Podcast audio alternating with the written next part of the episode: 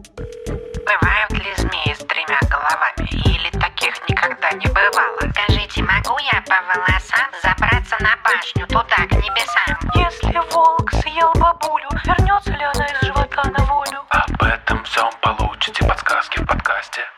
Это вам не сказки.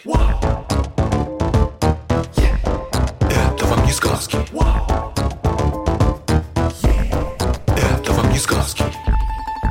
Привет! Это подкаст «Это вам не сказки». Я Тата Зарубина, я биолог. Всем привет, я Степа Клетейский, и я школьник-третьеклассник. В каждом выпуске мы разбираемся, что в сказках правда, а что нет. Дорогие слушатели, к большому сожалению, это будет последний выпуск перед Новым годом. Спасибо вам огромное, если вы нас слушаете.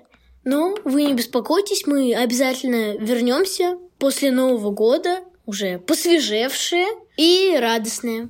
Хороших праздников! Степ, какой будем сегодня вопрос обсуждать? У меня появился вопрос по одной довольно великой сказке русской «Курочка ряба».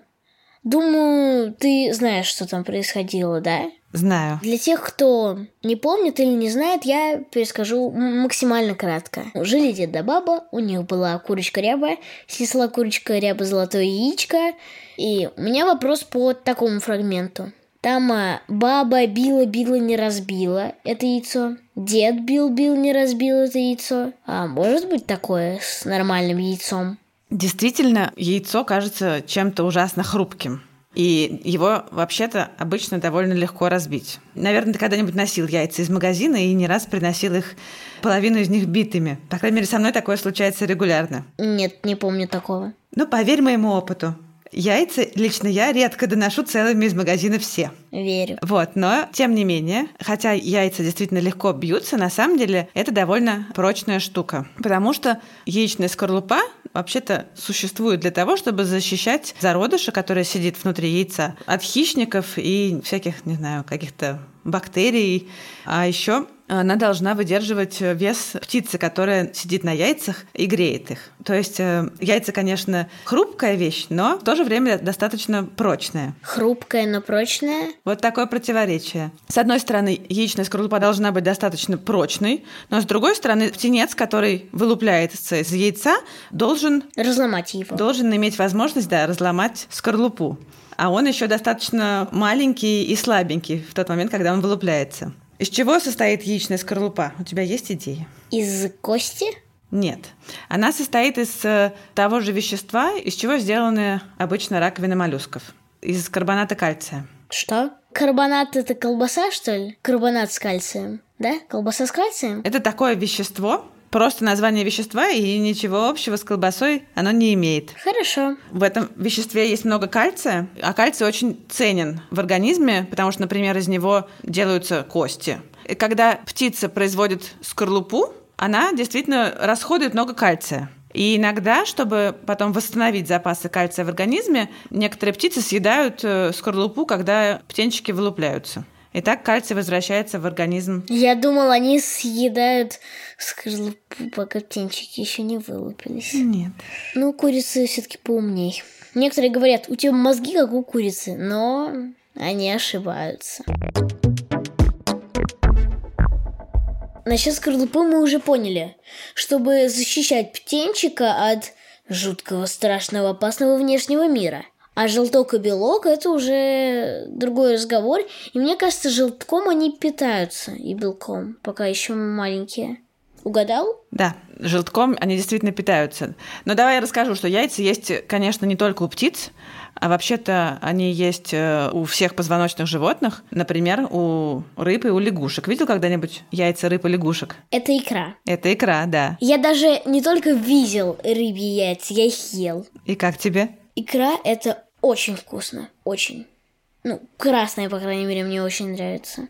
Тат, а ты любишь икру? Я люблю икру очень красную, да. Хорошо. Так вот, чем же отличается э, икра от, э, например, птичьих яиц? Допустим, размером. Размером, но еще она у нее нет скорлупы. Потому что если ты вспомнишь икру рыб и лягушек, Я помню, То- иногда, когда ты ешь эм, икру, у тебя остается на языке такая оболочка от икры.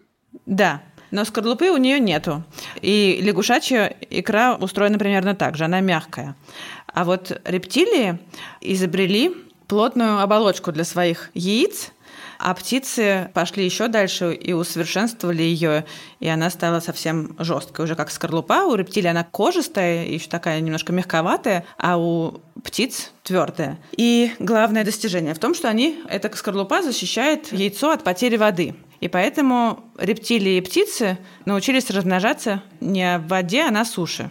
И рыбы, и амфибии могут откладывать свои яйца только в воду. А рептилии и птицы уже совершенно не, не должны быть связаны в этом смысле с водой. Кстати, некоторые млекопитающие тоже откладывают яйца. Знаешь, какие? Утконосы и ехидны. И у них яйца похожи на яйца рептилий, и у них такая кожистая оболочка. Интересно. Остальные млекопитающие уже обходятся без яиц, их зародыш развивается в животе у матери. Ну да. Вот, что же мы увидим под скорлупой, если мы ее аккуратненько снимем? Ты, может быть, сам помнишь, вот когда ты разбиваешь яйцо, которое хочешь съесть, что ты первым делом там видишь? Белок. А до этого? А, вот, да, вот эту пленку, вот эту оболочку. Да, там такая действительно тоненькая-тоненькая пленочка, которая называется подскорлуповой оболочкой. На самом деле целых две подскорлуповые оболочки, а под ней уже э, белок и желток. Желток – это запасы э, еды, которые получает зародыш еще даже до того, как Его яйцо появляется на свет. до, до того, как да, будущее яйцо появляется на свет. Вообще яйцо формируется внутри птицы примерно за сутки. Сначала это одноклеточный зародыш и желток, который постепенно проходит по яйцеводу, двигается наружу, и за эти сутки он одевается в разные оболочки. Сначала он одевается в белок, потом вот как раз две подскорлуповые оболочки вокруг, а затем это будущее яйцо на какое-то время останавливается и набирает воду, и набухает, и становится большим, то есть примерно таких размеров, каким оно будет, когда выйдет наружу, и потом а, это будущее яйцо одевается в скорлупу. Одевается. Ты представляешь себе зародыша, который такой... Так, так, в яйцо одевается и закрывается. Да. Ну вот, уже получив скорлупу, оно начинает самостоятельную жизнь. И так оказывается, что в птичьем яйце есть все, что нужно для развития будущего птенчика. У него есть защита, у него есть еда, да, в желтке, у него есть запасы воды в белке, Кислород поступает снаружи через, потому что в скорлупе есть куча маленьких пор. Ну и еще ему для развития нужно тепло. И тепло он получает, когда его высиживает курица, да? Как правило, когда его высиживает э, кто-то из родителей. Абсолютно верно. То есть, если яйцо оплодотворенное, то там гораздо меньше белка и желтка. Во-первых, потому что там много места занимает птенец. Во-вторых, потому что он этим питается, да? Ну, когда птенец растет, действительно он занимает все больше места и постепенно съедает содержимое желтка. Еще яйцо постоянно теряет воду, и из-за этого в яйце на тупом его конце образуется такая воздушная камера, где вот эти вот тоненькие подскорлуповые оболочки отходят от скорлупы, и там есть место для воздуха. Эти э, подскорлуповые оболочки птенчик проклевывает перед тем, как вылупиться. Так что несколько часов до вылупления он уже дышит настоящим воздухом, который скопился в этой подскорлуповой камере. И его легкие готовятся к тому, чтобы уже научиться дышать настоящим атмосферным воздухом после того, как он вылупится. Вот. И действительно, когда яйцо уже почти созрело, когда там птенчик почти готовый, то там нет практически ни белка, ни желтка. Для того, чтобы сломать скорлупу, у птенчика, который сидит внутри яйца, есть специальное приспособление. Это клювик, это, это зубик, такой, который у него потом отпадает. Да, Степ, с тобой, честно сказать, очень трудно вести подкаст. Ты все знаешь, не меньше, чем я. Давай расскажем для тех, кто не такой всезнайка, что у птенцов, которые вылупляются из яйца, есть специальное приспособление. Зубик. Да, зубик, э, который помогает им вскрыть скорлупу. Такой вырос на кончике клюва. Его называют яйцевым зубом. А, И это единственный момент в жизни птицы, когда у нее есть зуб. Больше птицы с зубами не встречаются. Да. Потом он отпадает. Да, после того, как птица отложила яйца, она обычно их начинает высиживать. Либо мать, либо отец, либо и мать, и отец сами насиживают свои яйца, потому что большинство яиц должны развиваться при температуре от 37 до 39 градусов. Хотя иногда, особенно у птиц, которые живут в каких-то супер холодных условиях, как, например, пингвины, эта температура ниже. Вот, и время, которое птенец проводит внутри яйца, тоже у разных птиц различается. Оно может быть совсем коротким, как, ну, например, у мелких воробьиных птиц, они, может быть, там меньше двух недель насиживают яйца. А крупные птицы могут по два с половиной месяца сидеть на яйцах.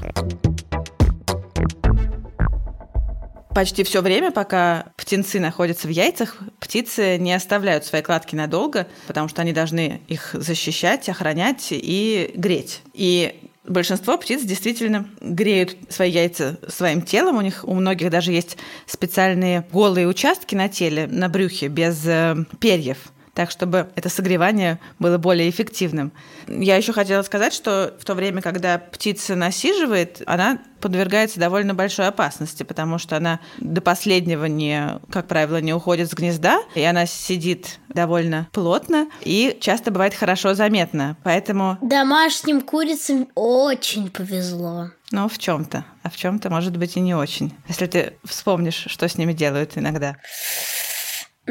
Да, не самые приятные вещи. Вообще, сами по себе яйца – это штука, которая очень привлекает хищников, и не только хищников, поэтому птицы стараются найти какое-то достаточно защищенное место для гнезда. И многие, как ты, наверное, знаешь, делают свои гнезда на деревьях. Это может быть какое-то обычное гнездо, как мы привыкли в виде чаши из веточек. Многие птицы делают гнезда в дуплах, где их труднее э, до них добраться хищникам. Совы, допустим, совы. Совы, да, дятлы. Еще есть такая тропическая птица-носорог, которая не просто устраивает гнездо в дупле, но еще и замуровывает там самку, которая сидит на яйцах. И э, когда кладка отложена, самец заклеивает глиной выход из дупла, оставляя только маленькую-маленькую дырочку, куда самка может просунуть свой клюв, чтобы получить корм от самца. А больше она не покидает гнездо до тех пор, пока ее птенцы не вылупились.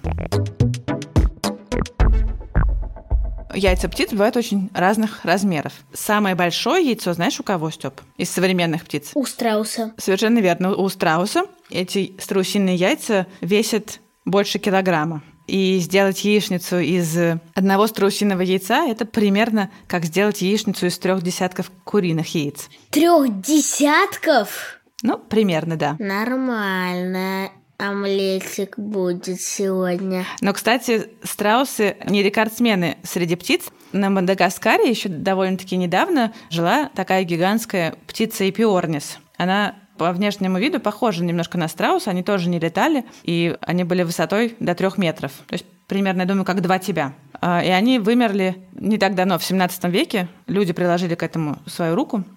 Ну вот, их яйцо весило 9 килограмм. Очуметь. Да. Если только собрать скорлупки от этого яйца, то они весили килограмма два примерно. Ну вот, а самые маленькие яйца это... Калибри, калибри, калибри, калибри, калибри. Да, яйца самых маленьких птиц. Это яйца калибри. Они достаточно большие по отношению к телу и к весу птицы, но сами по себе они размером с горошину. А, то есть они совсем крохотные. Самые маленькие из них весят по полграмма примерно. Вот. У страусиных яиц скорлупа очень толстая. Она может быть примерно 2 миллиметра толщиной. То есть примерно раз в 5-6 толще, чем у куриного яйца. И такое яйцо действительно очень трудно разбить, такую скорлупу. Страусиные яйца должны выдерживать вес своих родителей, которые могут весить до 150 килограммов. 150 килограмм страусы? 150 килограмм, господи, им пора на диету. Ну вот, и птенец, который вылупляется из этого яйца, от этого, ну не знаю, сколько он страдает, но э, вылупляется он много часов. Ему нужно много часов, чтобы сначала проделать дырочку в скорлупе, а потом ее расширить, чтобы вылезти из нее. Это целое дело. Это все не так просто для страусенка. Ну да, похоже на бил-бил, не разбил. Ну, если на самом деле курочка ряба была страусом, то ее яйцо действительно было довольно трудно разбить. Была бы струсиха ряба. Трусиха ряба, да. Между прочим, из скорлупок страусиных яиц делали сосуды для воды и украшения из скорлупок. Так что они Неплохо, неплохо. действительно толстые и прочные. То есть эта сказка может быть правдивой, что Бил-Бил не разбил. Ну, в какой-то степени может. Да, Ну что, будем прощаться? будем прощаться. Ну что ж, это был вкусный выпуск, что я могу сказать. И он такой у нас не первый. Да, еще был промет совсем недавно. Ты, кстати, попробовал его? Так и не попробовал. Но это по уважительным причинам. Э, У меня дома меда нет сейчас. Мы благодарим редактора Асю Терехову, звукорежиссера Диму Гутничева, композитора Михаила Соробьянова, расшифровщика Кирилла Гликмана и фактчекера Михаила Трунина. Если у вас еще нету приложения Гусь-Гусь, очень советую вам скачать. Там очень большое собрание лекций для детей, сказок и подкастов. Я люблю очень сказки народов мира, вам тоже советую. Всем пока! Спасибо, Пока-пока. что послушали.